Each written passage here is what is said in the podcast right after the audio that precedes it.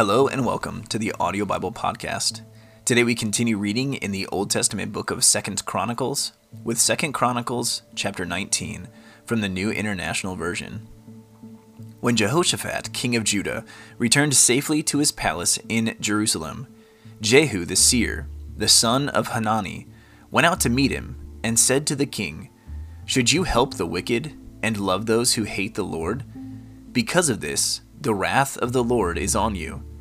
There is, however, some good in you, for you have rid the land of the Asherah poles and have set your heart on seeking God. Jehoshaphat lived in Jerusalem, and he went out again among the people from Beersheba to the hill country of Ephraim, and turned them back to the Lord, the God of their ancestors. He appointed judges in the land, in each of the fortified cities of Judah. He told them, Consider carefully what you do, because you are not judging for mere mortals, but for the Lord, who is with you whenever you give a verdict. Now let the fear of the Lord be on you. Judge carefully, for with the Lord our God there is no injustice, or partiality, or bribery. In Jerusalem also, Jehoshaphat appointed some of the Levites, priests, and heads of Israelite families to administer the law of the Lord and to settle disputes, and they lived in Jerusalem.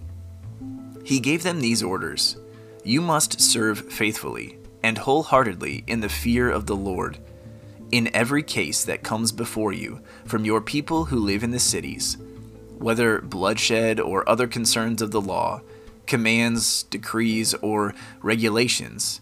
You are to warn them not to sin against the Lord. Otherwise, his wrath will come on you and your people. Do this, and you will not sin.